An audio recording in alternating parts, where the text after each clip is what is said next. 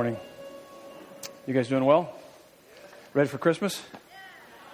Woo! How many? Uh, how many are ready for Christmas? Show of hands. Okay, not very many. How many are not ready for Christmas? That's most of us. How many, like me, don't really have much to do to get ready for Christmas? My wife does everything. Praise God for that. Woo! Just show up.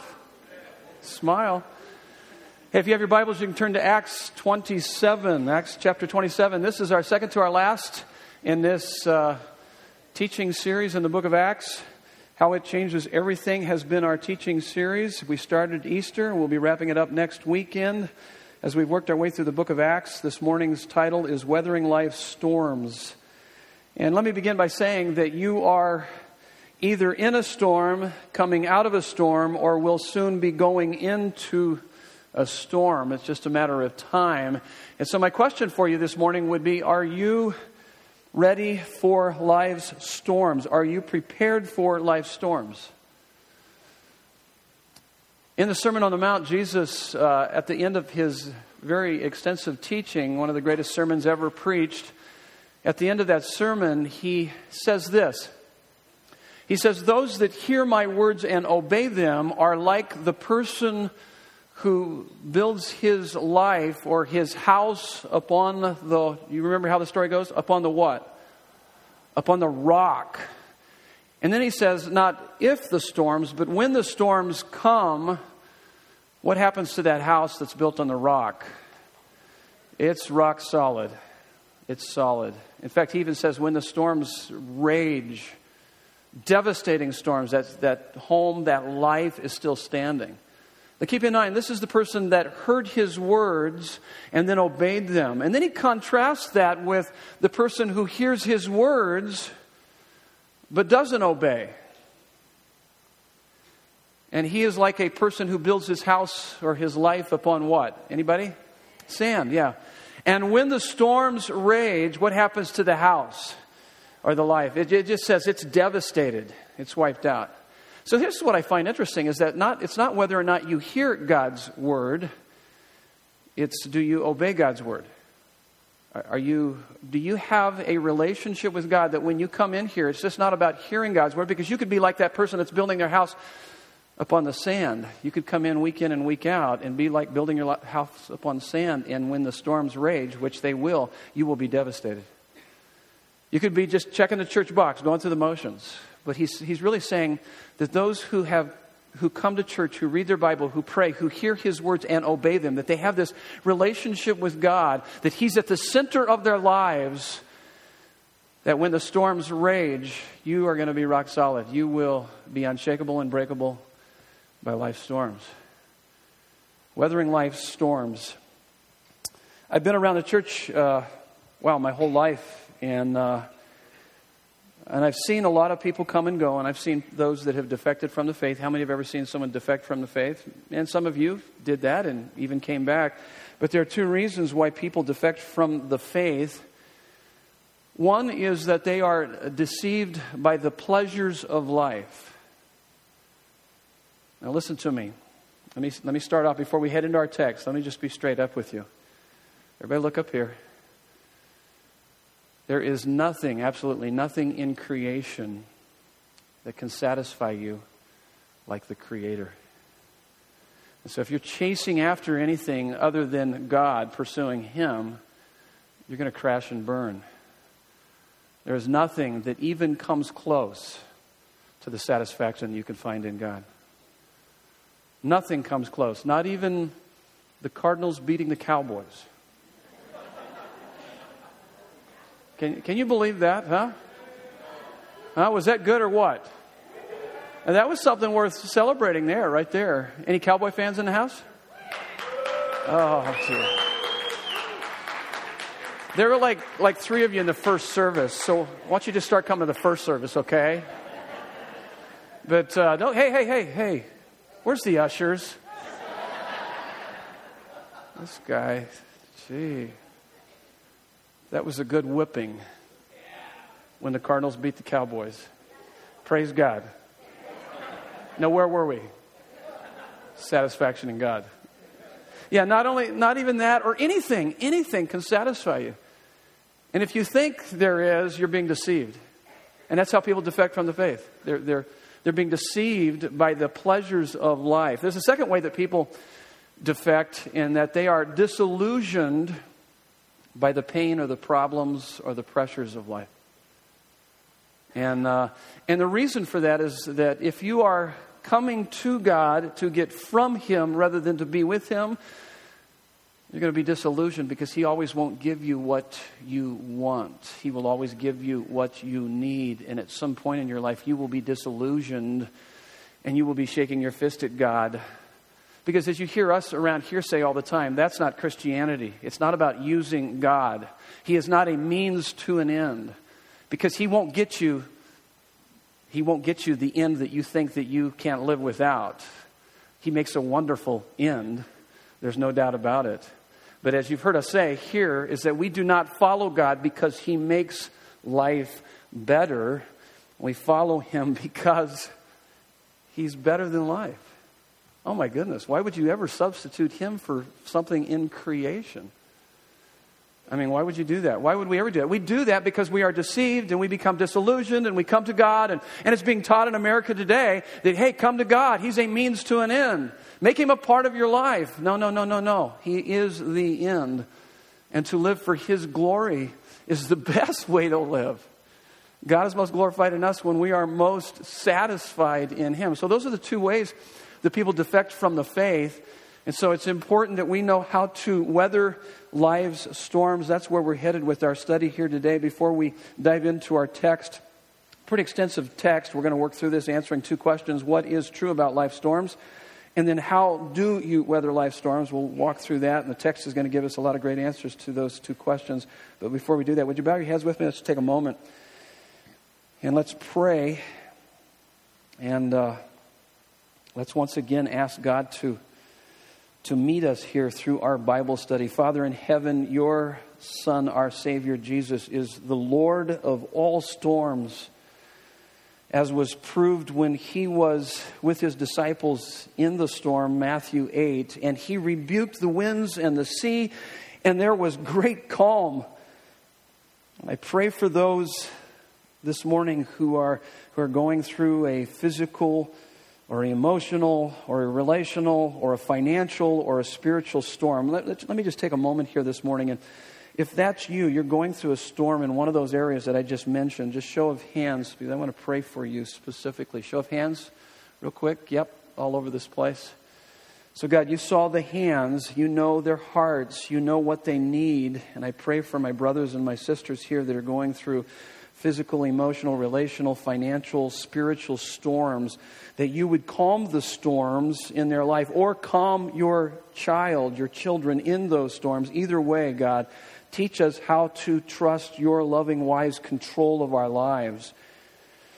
And may we marvel and say, as your disciples did after you calmed the storm, what sort of man is this that even winds and sea obey him?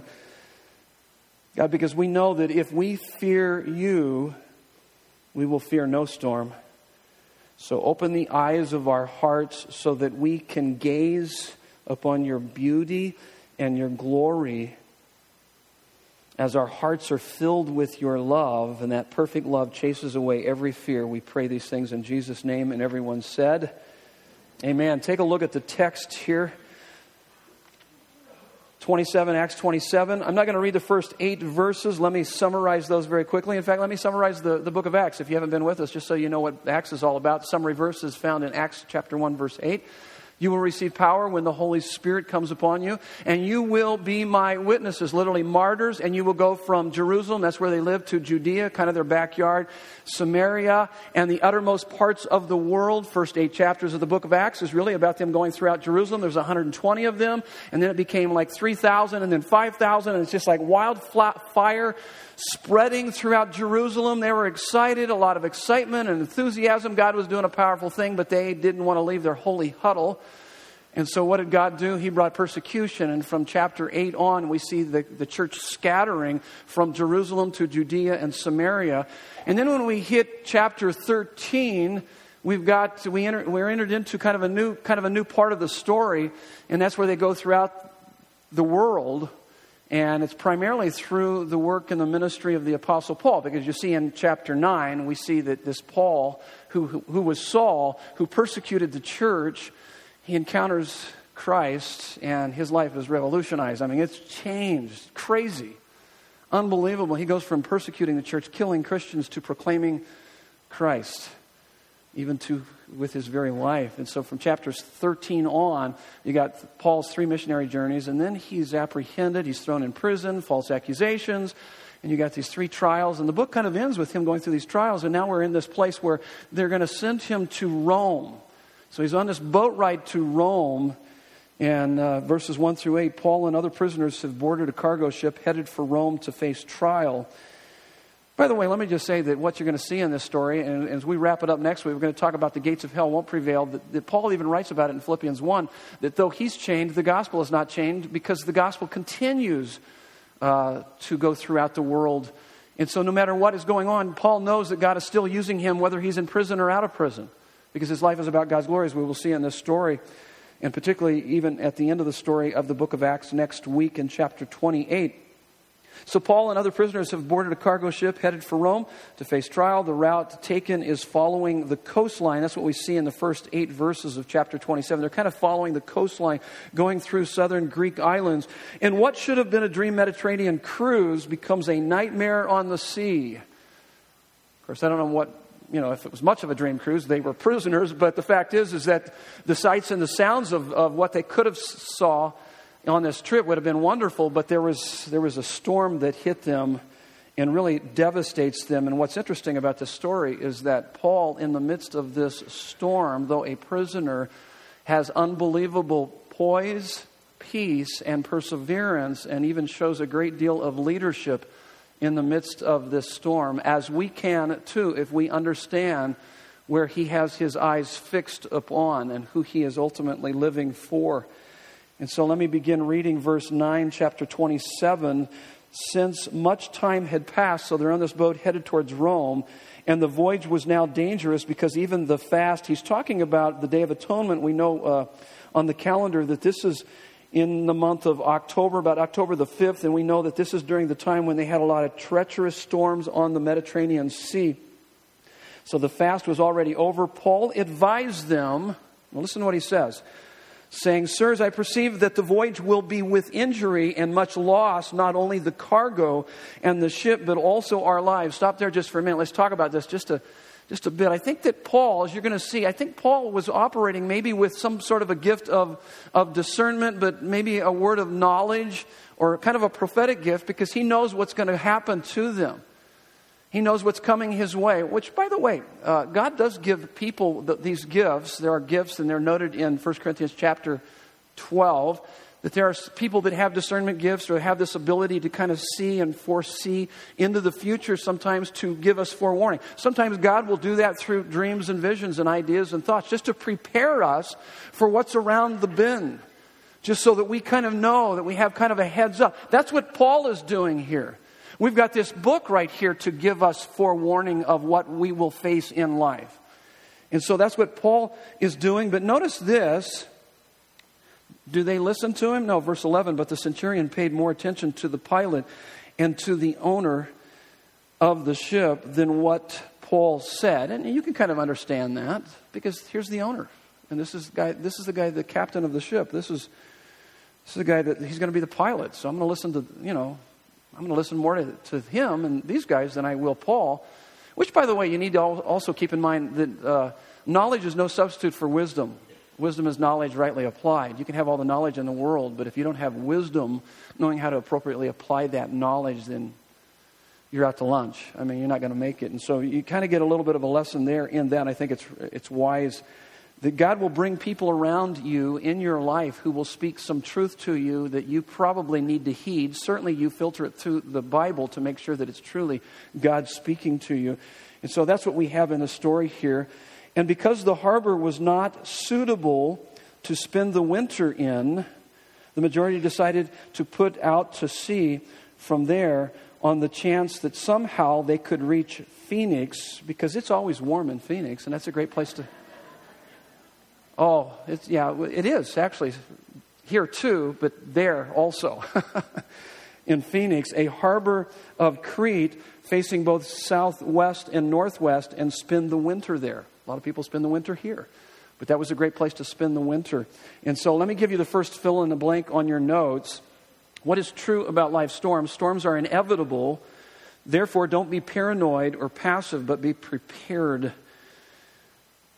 Now, nowhere in the scripture does God tell us that once we commit our life to Him, that everything is going to be a bed of roses. Everything's going to be just perfect for us. It doesn't say that. In fact, I gave you a number of verses there, John 17 33.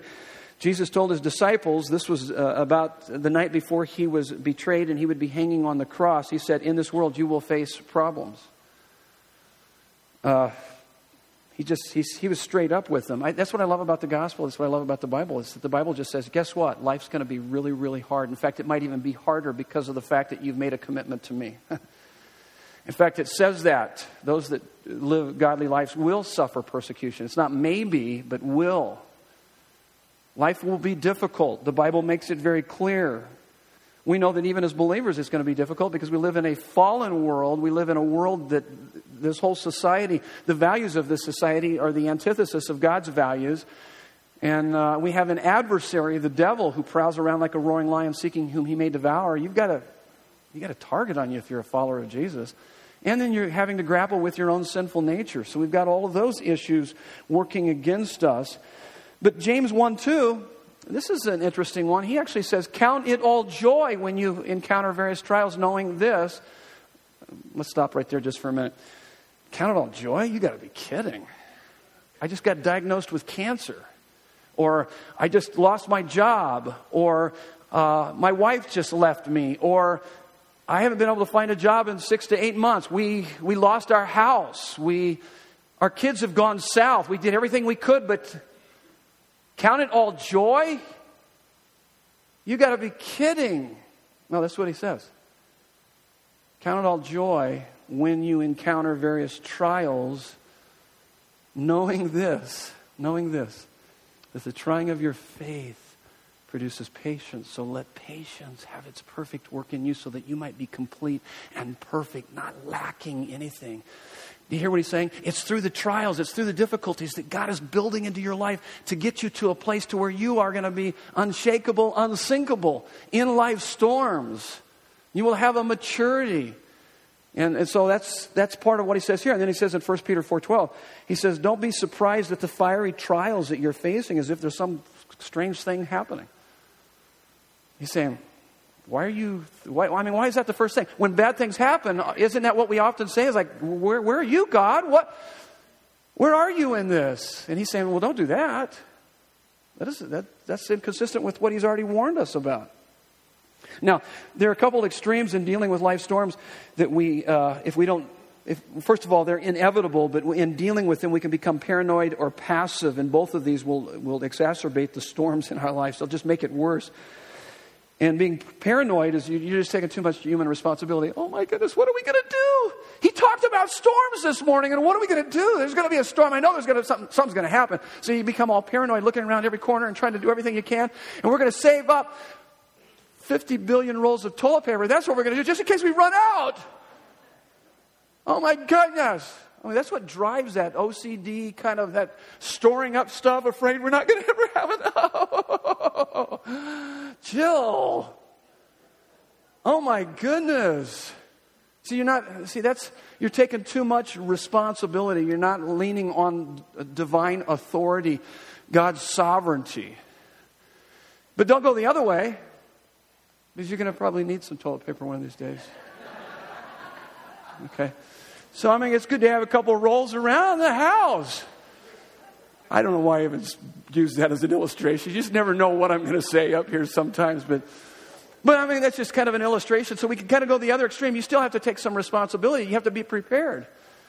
I'm in a Bible study group on uh, Tuesday morning, 6.30. If you want to go, guys, it's, it's for men there over at the church offices. Really a fun Bible study group. The guys do a really good job.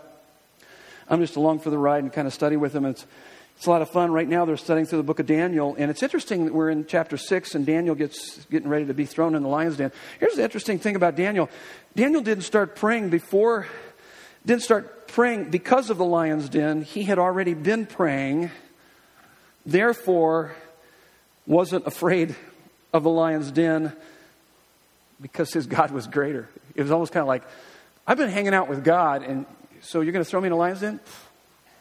You got anything better than that? Come on. I mean, that, I mean, that's kind of his attitude. It's kind of like, do you know how big God is? Like, I'm his servant. So it kind of gives you a whole new perspective. It's interesting. And so, what he had been doing is that he's storing up this spiritual equity, just as you need to store up financial equity. You know, we talk about the 10 10 80 rule where you need to have a savings account because you never know when you're going to need some tires on that car. They're wearing out or you need to change the oil, or you need to get a new car, or you need to get a new refrigerator, or any number of things, you're going to have those reserves, that equity to draw upon. And so it is in, in God's economy uh, that you need to be storing up spiritual equity. And I, I hope that that's what you're doing here today. That this isn't just a check the church box gig, that you are encountering God and therefore you are seeing just how great and wonderful and big God is. That you're captivated by His grace and His love. And you know that He is more than enough so that when you go out of here, you can face down any lion, any storm, any difficulty. And, uh, and that's important. Uh, let's continue reading verses 13 through 15 in this story because it gets, it gets good here. Now, when the south wind blew gently, supposing that they had obtained their purpose, they weighed anchor and sailed along Crete close to the shore. But soon a tempestuous um, wind called the northeaster struck down from the land. And when the ship was caught, now notice this, this is interesting because the ship almost, they're trying to, they're using the sail and trying to work through it, but the ship gets caught by this, almost like a hurricane forces, and could not face the wind. We gave way to it, and we were driven along. It's Like the, the, the storm just took over the ship. As oftentimes when we go through storms, they just kind of take over our lives. We become consumed by those storms and that's a little bit of the idea here. Next uh, thing on your notes is that storms can seemingly come out of nowhere. It just all of a sudden it comes up. They're sailing along.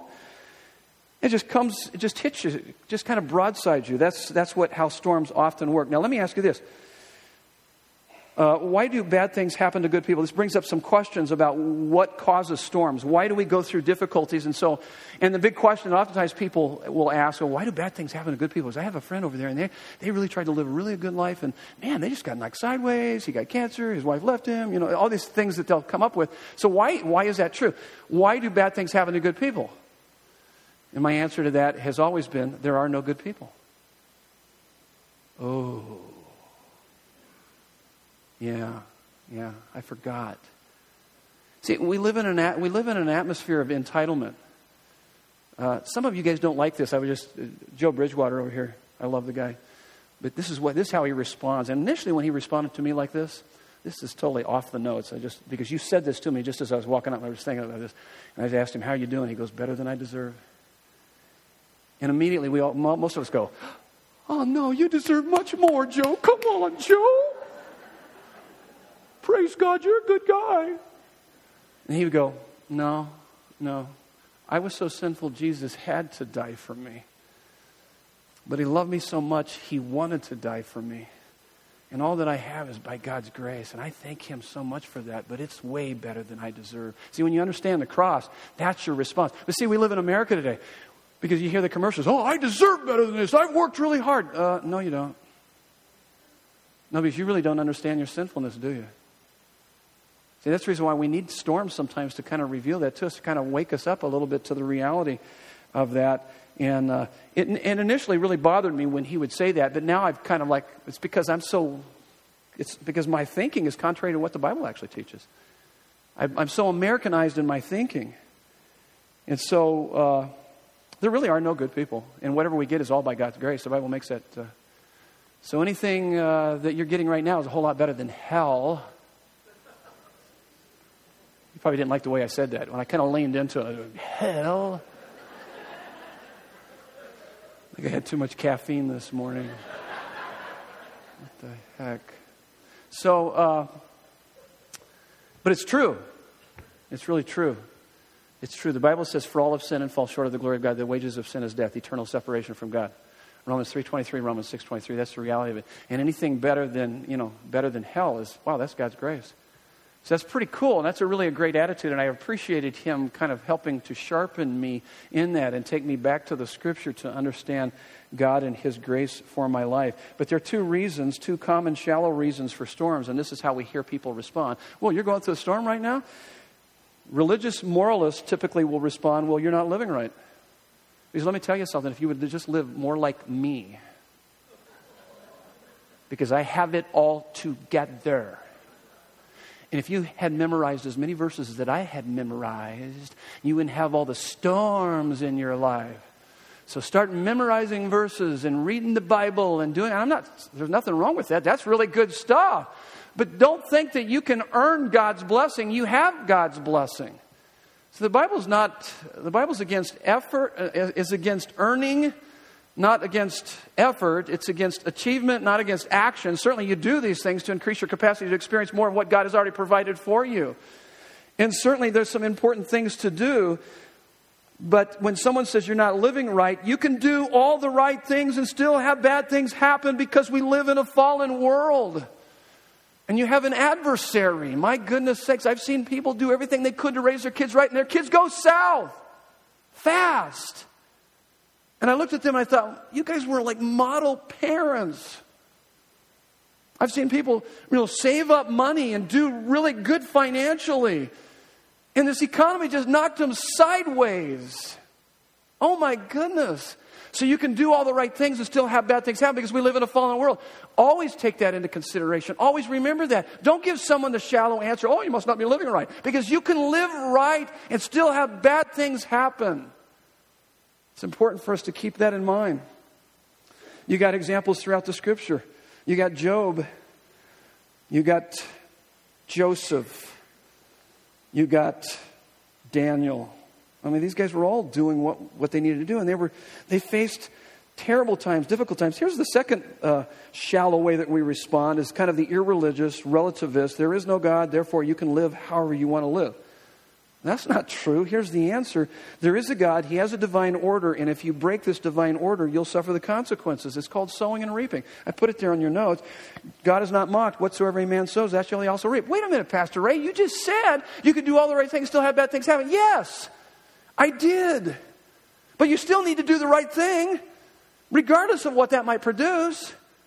So you still have to live and, live according to his divine order and hope for the sowing and reaping and that your crops don't get wiped out. But if they do, he is better than life and he can take the bad and work it for your good. But don't fall prey to either way. Be responsible and ask Ask. Ask God. God bless all that I'm doing, but ultimately I surrender to you. And whatever happens, may I get through this for your glory. And ultimately, I know you're working for my good. Here's the next point in your notes storms can drastically change the direction of our lives. I mean, this ship is just being driven. Hudson Taylor put it this way it's not how great the pressure is, but where the pressure lies, whether it comes between you and God or presses you near his heart. Psalm 119, 67 and 71 this is what it says. Before I was afflicted, I went astray, but now I keep your word. Psalm 119, 71. It is good for me that I was afflicted. What? It was good for you that you was afflicted that I might learn your statutes. Did you hear what he's saying? It was, that was a good thing. That was a good thing I went through that storm. Because, man, now I, now I learn your statutes. I'm curious here, how many have, uh, you would have never, you wouldn't be sitting here today and you wouldn't be following God if it hadn't been for the storms in your life? Show of hands. Oh, my goodness. Oh, my goodness. That's most of us. Did you know that? See, Joni Eareckson Tada, who uh, She's a phenomenal woman, very godly woman. When she was 16 years old, jumped into a shallow lake and became a quadriplegic. And And she had a lot of hard times with that. She tried to commit suicide, and then eventually she, uh, she accepted it and began to have an encounter with God that was unlike most. And, uh, and she would tell you to this day that she would look you in the eyes and say, I would rather be in this wheelchair knowing God than outside of this wheelchair and not know Him, because that's how big God is to me. There's a guy sitting right here in a wheelchair, Rich Wilson and his beautiful bride, Jean. And um, he's one of our elders here. And this guy has been in a wheelchair for most of his life. And if you get a chance to get to know him, because he's part of our eldership, he has this, uh, he has a great, a great deal of wisdom and insight. But having been in the wheelchair, he has unbelievable empathy and, and compassion for people that I don't have, that I rely on when we're working through the issues of, of this church. And he has, a, he has a relationship with God that I have relied on and looked to because of that.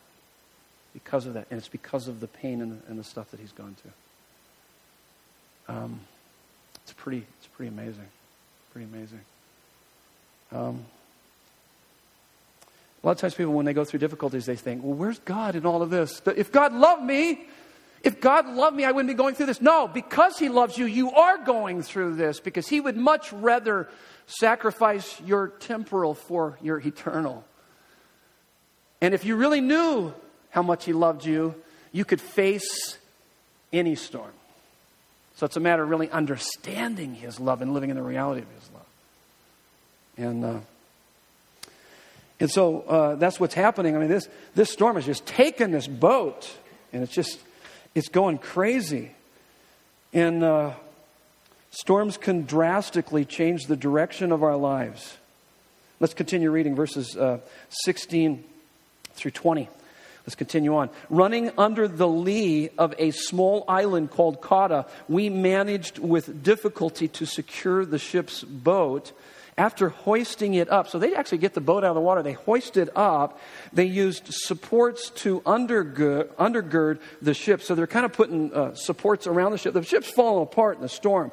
Then, fearing that they would run aground on the Syrtis, they lowered the gear and thus they were driven along. Since we were violently storm tossed, they began the next day to jettison cargo. They're dumping cargo. It's like this is so such a terrible storm. It's like hurricane out in the middle of the Mediterranean. And on the third day, they threw the ship's tackle overboard with their own hands.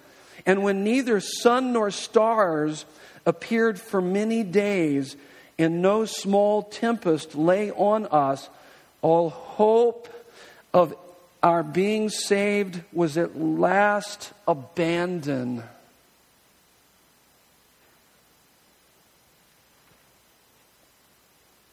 Some of you right here feel that way. You've actually gone to that, right to the brink. It's like, ah, it's over. What are we going to do? I'm dying. It's finished.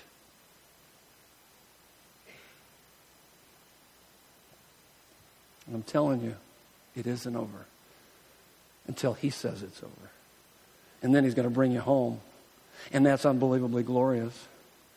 But He's in control, He's the Lord of the storm.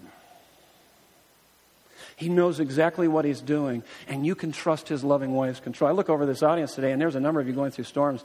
I look at the Pettits right here. It's amazing what I've seen happen in your lives as you've gone through this storm. And I see, I see you guys like Paul here as he's enduring this. You know, I think of, of Janet and Bob, you know, Jones over here and what, what she's been through. Unbelievable. You're like Paul in the midst of your storm. I mean, he's like, talk about poison patience and perseverance and peace. Unbelievable. I mean, I look out over this audience and it's amazing. There are people here that, that, one of the reasons why you want to be in a small group because you want to go with these people through these storms to see what God is doing in their life so you can be a part of that and you can learn from them. And they have some unbelievable insight and wisdom and, and as they're going through this, you can also support them, but they're going to, many times, they're going to be greater support to you. I've seen that. That's what Paul is. Paul is doing that to the folks that are going through this storm with him. So, I mean, they lost all hope. And so here's next point on your notes. Storms reveal the condition of our lives. Now this boat's falling apart, so it kind of tells us a little bit about our lives. So they had to undergird the ship. 1 Peter 1 7. Uh, it says storms storms reveal the genuineness 1 Peter 1 7 really tells us that storms reveal the genuineness of our faith. And, and I love how it puts it. And then it says, which is more precious than gold. That if you put your faith in Jesus, it doesn't matter. There's nothing on this planet that compares to having faith in Him and having Him in your life and walking with Him and living for Him and enjoying Him. He says it's more precious than gold. And actually, it, it just purifies that gold and makes it shine more and puts more on display this, this if I do well when all is well, that says nothing to the world around me, but if I do well when all else is falling and failing, then indeed is my life a witness to the world. It puts this gold on display. When I'm going through difficulties, it's more precious than gold. Not only that, it's, uh, it, it, it not only reveals the genuineness of your faith. We say, let's, let's face it, you can have faith when everything's going well. What about when you're through a storm and you lose all hope? all hell breaks loose in your life, do you still have faith then? And it actually reveals also the object of our faith, what we've ultimately given our hearts to. We suffer in direct proportion to the degree we build our lives on primarily anything or anyone more than Christ.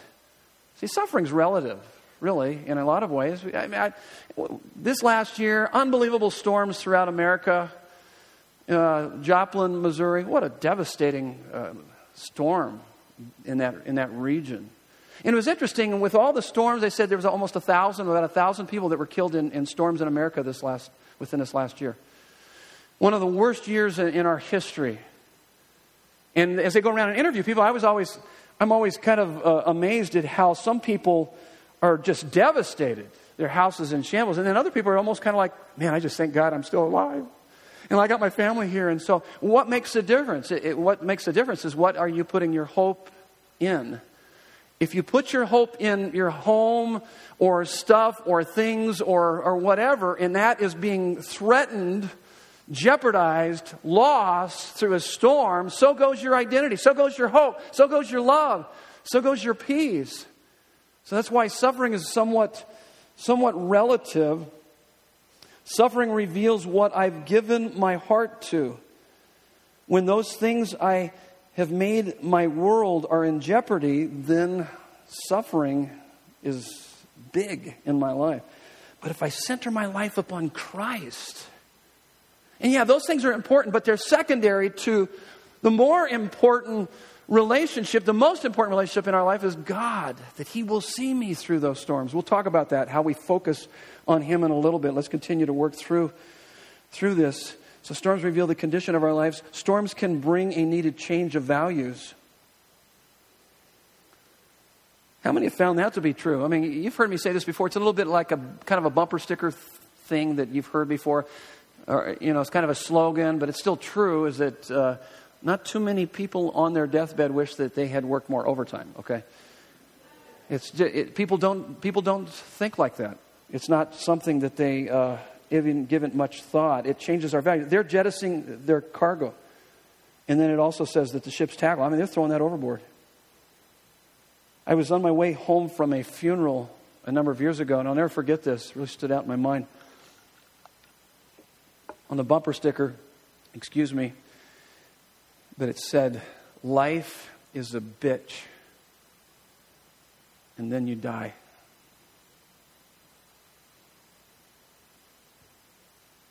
And that's true.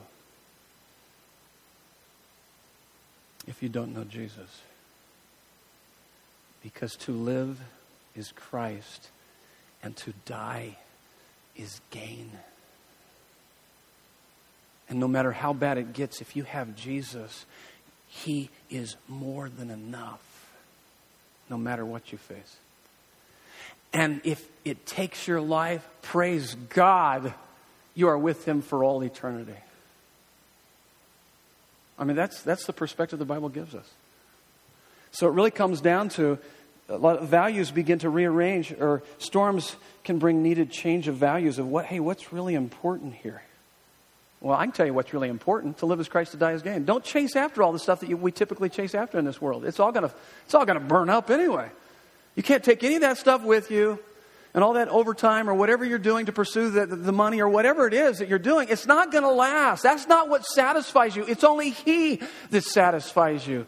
So invest your life into Him and to one another in helping others to see more of Him. It's the best thing you can do with your life. It's interesting you know, uh, when that Titanic movie came out, and uh, how long ago was that? It was about 10 years ago, in the mid 90s or something like that. And there was a lot of articles that came out, and I read some of the articles. Actually, we have somebody that's a part of our, our church that was, uh, no, not on the Titanic. It was way too long ago. it was actually Karen Fameli's uh, grandmother was a little girl that came over in her life. She obviously she survived it because Karen's here. And uh, that's her grandmother that survived that uh, Titanic. She's got a really an interesting letter from her grandmother having survived that and gone through that. She was a little girl and went through that. But it was interesting when you read the articles is that when they knew that, that that boat was going down, that boat was a very wealthy boat, had a lot of gold and silver and stuff on there. People weren't grabbing the gold and silver. They were grabbing, grabbing like apples and oranges and things like that because it was a shift in values. Not only that, when that boat was out there, they were saying things like, not even God could sink this ship. And I'll tell you what, when that ship was going down, they were crying out to God. They were going, Oh God, help. And so there's a major shift in values. Here's the next point on your note storms can bring us to an end of ourselves and to the beginning of God. And uh, God's, God's address is at the end of the rope. Storms have a way of teaching what nothing else can. I didn't realize that God was all I needed until He was all I had. And um, this is what I've, what I've seen in my own life is that the darkness of storms reveals more clearly the radiance, the radiance of His face. And I wouldn't trade it for anything. But I had to go through the storm to see Him more clearly. Because I have, like you, so much idolatry in my heart. And I give my heart to so many things other than Jesus. So it gave great opportunity to do that. And so it's when we're at the end of ourselves, oh my goodness, we come gloriously to the beginning of God and to an experience with God that otherwise we would never have. That's the reason why I want to hang out with people that have gone through difficulties. I want to hang out with people that walk with a limp because they're going to have some wisdom, they're going to have insight, they're going to have an experience with God that most of us aren't going to have. And uh, it's pretty amazing uh, when we go through those kind of losses. I keep people's mind, uh, people's names pop in my mind as I look out over this audience. I see my, my aunt and uncle back there who lost a, a grandson this last year.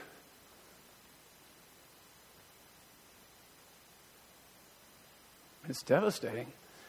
But I saw God working in their lives. I mean, it's just unbelievable. I see God's work in your son's life, my cousin's, my cousin's life, and I see God working in the midst of that. That's devastating. I mean, I look out over this audience. There's so much. So many people have gone through a lot of difficulties, and yet I see the gold, the relationship that you have with God that's better, better than gold. It's amazing. Uh, it's amazing what God's doing. So, how do we do this? How, how do you weather life storms? Let's continue reading verses 21 through 23. And uh, he says, Since they had been without food for a long time, so they couldn't eat. How many have ever been on a uh, how many have ever been on a boat where Nancy and I went on a cruise a number of uh, years ago? It was our 30th wedding anniversary. Somebody bought it for us, which was really cool. And uh, but we hit the end of a hurricane, the back end of a hurricane, and the, and the waves were about 15 to 16 uh, feet high. And so there was a few nights that we couldn't sleep and we were both nauseated and couldn't hardly eat. Yes, they have those big buffets, but you are not hungry for those buffets. These guys didn't have a buffet, and but they just couldn't eat. And uh, so, since they had been without food for a long time, Paul stood up among them. I love this. This is good. And, and said, Men, you should have listened to me. um, Men, you should have listened to me and not have set sail from Crete and incurred this injury and loss. My wife says that to me every day. I'm kidding. I say that to her too. Sometimes we need to hear that. I told you so. We need to have people in our life that say, I told you so. Let's, let's learn to work together on this. But, uh, and I don't think that he's doing it to rub their nose into it. I think he's got some insight. He's, gonna, he's building credibility here. And he's going to give them some more insight because he's going to say, hey, listen to this. Check this out. So Paul stood up among them and said, Men, you should have listened to me and not have set sail from Crete and incurred this injury and loss. Yet now I urge you to take heart, for there will be no loss of life among you, but only the ship. What? You mean to tell me we're going to be okay, but this ship's going to be gone real soon? What?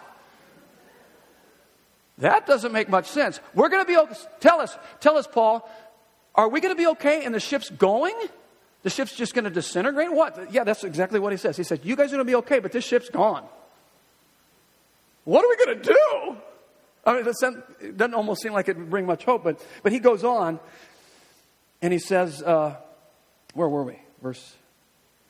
Okay, then verse 23. For this very night, this is good. Oh my goodness. This very night, there stood before me an angel of the God. Now, notice this. If you could get this, if you could just take this verse and you could begin to get this deep into your heart, what Paul had, you can sustain, you can get through any storm. This is why I said, To whom I belong and whom I worship. God showed up to me, and this is the one, my life is in His hands. I'm cool. Why am I at peace? My life's in His hands. He calls the shots. I, I believe in His loving, wise control of my life. And not only that, I'm here to serve Him. My life is not about me. So whether I'm on a ship, in prison, it doesn't matter. I'm going to live for His glory. I don't have to be in some plush hotel somewhere. I can live for His glory any place, anytime, anywhere. That's what He's saying because I'm serving Him. See, that's why we really got to get our purpose down. We got to understand what's the purpose of life anyway. When you get it off of you and get it on Him, that's where you're going to find unbelievable satisfaction. That's what He's saying here. Let me give you the, give you as we work through this. So how how to weather life's storms. One of my favorite stories is found in Matthew 14, 22 through 33. It's this, it's this story where uh, they're kind of weathering a storm. They're trying to get across uh, the, the, the Sea of Galilee, the disciples, and here comes Jesus walking on the water.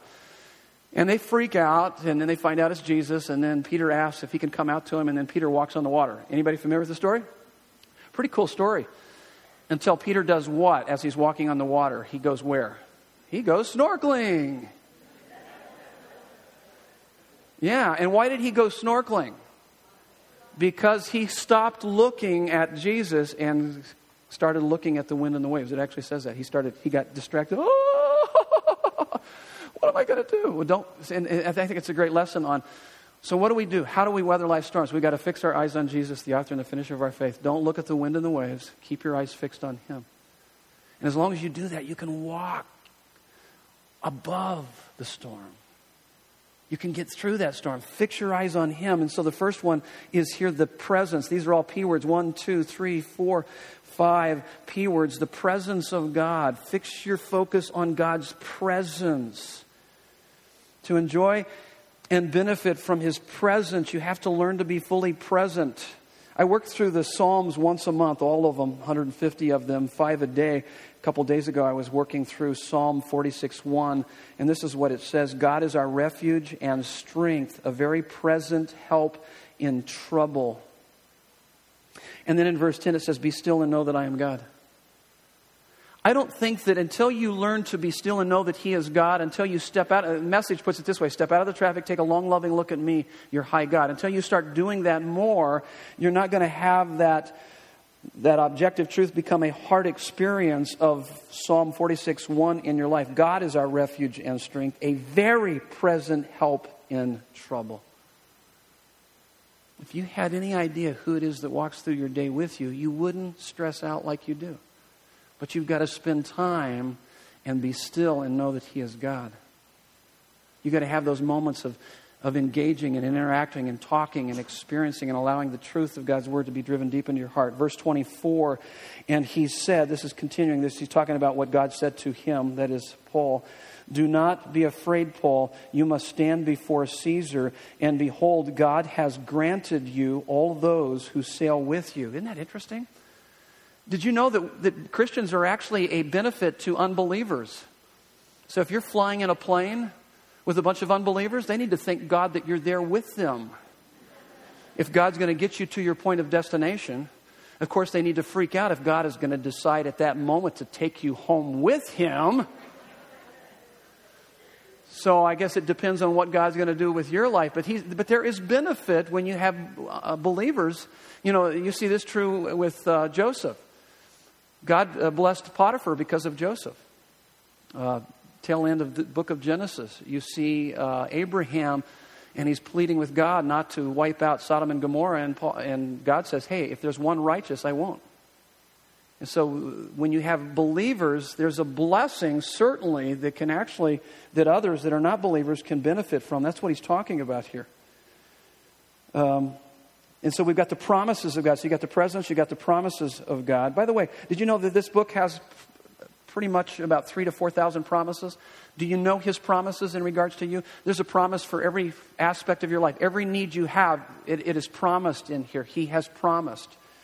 He will take care of you. And then verse 25, he says, So take heart, men, for I have faith in God that it will be exactly as I have told you. So he understands God. He has a relationship with God. So the person, the person, his character, presence, promises, person. Fix your eyes on God's presence, promises, person. Don't focus on the wind and the waves. And by the way, we live in a society today, there's a lot of health and wealth gospel kind of stuff. And it would say, well, the reason why you're going through difficulties is because, well, you lack faith. So you need to muster up more faith. Well, you can't do that. You don't understand what faith is. Don't try to muster up more faith. Just get to know God because He's faithful. And the more you get to know Him, the more you'll trust Him and the better you'll weather life's storms. The, see, the promise, his promises, promises are only as reliable as the person giving them. So the more you get to know God, how do I get more faith? Get to know God. He is faithful. And you will grow in faith. That's what Paul is talking about here. And then verses 27 through 32. We're just going to read this and then I'm going to wrap it up and I'm going to let you read the rest on your own. But this is what you need to get. You need to understand this. A lot of controversy on this next one because I'm talking about the providence of God. You know, human responsibility, divine sovereignty. Where does it come together? I'm going to tell you exactly what I believe that the Bible teaches and our understanding of it, verse 27 through 32. And when the 14th night had come, as we were being driven across the Adriatic Sea, about midnight, the sailors suspected that they were nearing land. So they took a sounding and found 20 fathoms. A little further on, they took a sounding again and found 15 fathoms. By the way, a lot of geologists, and archaeologists and historians have said this is phenomenal what these guys are doing and what, how the Bible prints this. This is not legend, this is eyewitness account. So, so it gives credibility to the scriptures. And fearing that we might run on the rocks, they let down four anchors from the stern and prayed for day to come. And as the sailors were seeking to escape, check this out the sailors were, uh, were seeking to escape from the ship and had lowered the ship's boat. So they had this little lifeboat that they were lowering into the sea under pretense of laying out anchors from the, the bow. Stop there just for a minute. Anytime the sailors are fleeing the ship, you are in deep doo doo, okay? That's bad. These dudes are the ones that are supposed to be sailing the ship. It's like the pilot of a plane. He's got a parachute, he's jumping out the side door. It's like, what are we doing? What are you doing? Get back over there. And so Paul said, so Paul's got this word of knowledge. He said to the centurion, or, or sees it, uh, the centurion, the soldiers, unless these men stay in the ship, you cannot be saved. What? He said that everybody was going to be saved in verse 22. God was going to take care of them. Now he's going to say, if these guys leave the ship, they're all going to die. We're going to die. People are going to die. What is he saying there? There's a combination of God's sovereignty and human responsibility. Just because there's God's sovereignty doesn't mean you're supposed to be irresponsible. You can do whatever you want to do. He's saying you still got to be responsible. That's what he's saying here. Then the soldiers cut away the ropes of the ship's boat and let it go. He said, Nope, those guys aren't going anywhere. Boop, there goes our lifeboat. Boo, see ya. So focus on, fix your eyes on God's presence, promises, person, providence. Let me talk about providence. This is how you know that you understand the providence of God. Is that as with Paul, you are calm, you are alert, but calm in storms, and therefore helpful to others. In other words, if you're leaning too heavily on human responsibility, you just might as well freak out right now. If it's up to you, it's, you know, if it's going to be because it's up to me, you, you, just need to, you need to be stressed out. That's what drives a lot of the fear and the phobias. And as I said, the OCDs that we have is because I've got to keep from getting sick and I've got to, ah, I can't touch anybody's hand. And I, it's like, Where's God's sovereignty in that? I know that you need to be responsible and wash your hands and do some stuff like that, but sometimes you got to just trust Him. You've got to trust Him, and so you can kind of know uh, that. You, see, it, see if your free will view, you know, believes that the historical events are are not. De- are not determined at all, but caused by us. And so, if it's going to be, it's up to me. And so, I better do something here. And that's kind of the free will. That's that Arminian uh, approach. And then you've got the uh, extreme Calvinist, where, it's, where it actually turns you almost into a fatalist view. And that believes that the historical events are determined in spite of your choices. And that kind of creates this like passivity that just gives up. And after a while, you're just cynical. Well, what, what use is it? Can't do anything about it anyway. Both of those are wrong, and that shows that you're swinging too extremely one way or the other. So in storms, you need to be responsible. You need to prepare for storms, but ultimately you have to surrender to God's sovereignty. And so you can, you can be as Paul was here. So fatalist only view, uh, you know, the fatalist only view produces indifference, passivity, and cynicism. And, and uh, the free will view only produces extreme fear. But here's, here's our view Christianity believes historical events are determined by God through our choices. It's a mystery. Mysteries aren't meant to be conquered, but to be celebrated. And that's one of the many mysteries of the scripture. Christianity believes historical events are determined by God through our choices. So you got divine sovereignty, human responsibility. Be as Paul. And Proverbs 3, 5, and 6 puts it this way Trust in the Lord with all of your heart, human responsibility. Do not lean upon your own understanding divine sovereignty. In all your ways, acknowledge Him, human responsibility, and He will direct your paths, divine sovereignty. So, which one do I push down? Whatever pedal's up. It's reciprocal. It's like a, riding a bike. You better be pushing both of them. When the one's up, you better push it down. Otherwise, you're going to be extreme one way or the other. But if you understand sovereignty and human responsibility together, you will be alert in storm, but calm and be able to help others navigate through that storm. The last one is people. He has traveling companions. And uh, Luke is writing as an eyewitness, and he's on, on there, but this Aristarchus, verse 2, talks about he's a traveling companion. So my question is who are your traveling companions? And then the rest of the story, let me just read to the end. This is what happens. The boat does disintegrate underneath them, but this is how it ends. And so it was that all were brought safely to land. And so it will be true about you. He will take you to the shore. He will get you to the point, your point of destination. You can trust His loving, wise control of your life. Would you bow your heads with me? Let's just take a moment and let's pray. And those of you that are going to pass out the communion elements, if you would make your way back to the back right now, I'm going to read to you with your heads bowed, eyes closed. John Newton, who went through a number of storms, he wrote the great hymn Amazing Grace. He wrote a number of other hymns. One was called Begone Unbelief, My Savior is Near. Listen to what he says Begone unbelief, my Savior is near, and for my relief will surely appear. My prayer let me wrestle, and he will perform. With Christ in the vessel, I smile at the storm. And so, God, I pray that that would indeed be us as we recognize that you are with us and that you will never leave us or forsake us. And God, as, as we get ready for communion this morning, we are reminded that if you took care of our worst problem, that you did not abandon us to the ultimate storm of our sin that would have separated us for all eternity from you. You took care of that for us. What makes us think that you would abandon us now? God, you won't. You will never leave us or forsake us. So, God, we thank you for that. And as we prepare our hearts for communion, Lord, renew, renew that hope and that trust and that love in you, we pray in Jesus' name. Amen. As they pass out the communion elements, just hang on to them, and I'll walk you through that. If you're not a believer, let it pass.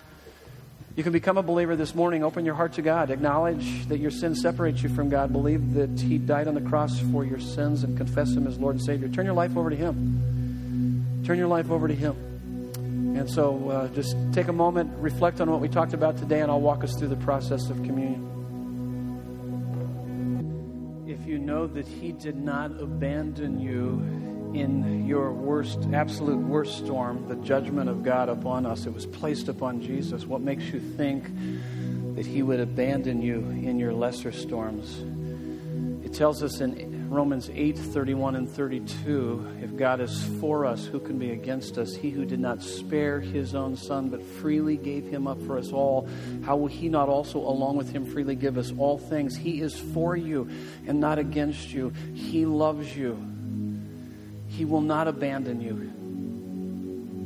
And so, as we take communion, that's a reminder of that. You'll notice that there's two cups, separate them. The bread is in the bottom, the first cup, take that out.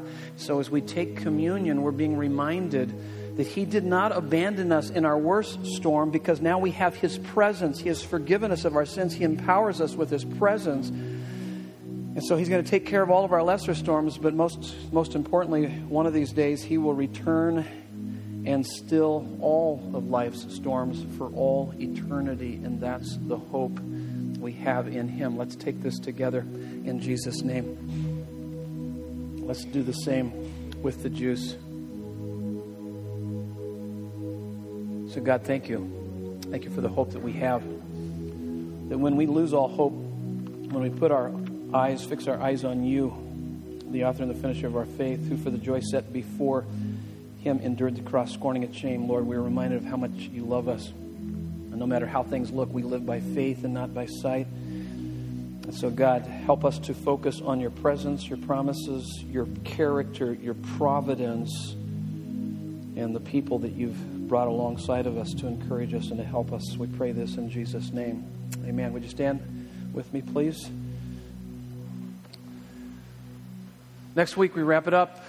The gates of hell won't prevail. So we're going to talk about, finish the last chapter of Acts, head into a new teaching series. May the Lord bless you and keep you. May the Lord make his face shine upon you and be gracious to you. May he lift up his countenance upon you and give you peace, even in life storms. And may you find unbelievable satisfaction in him because he is most glorified in us when we are most satisfied in him, even in storms. In Jesus' name, and everyone said, Amen. God bless you.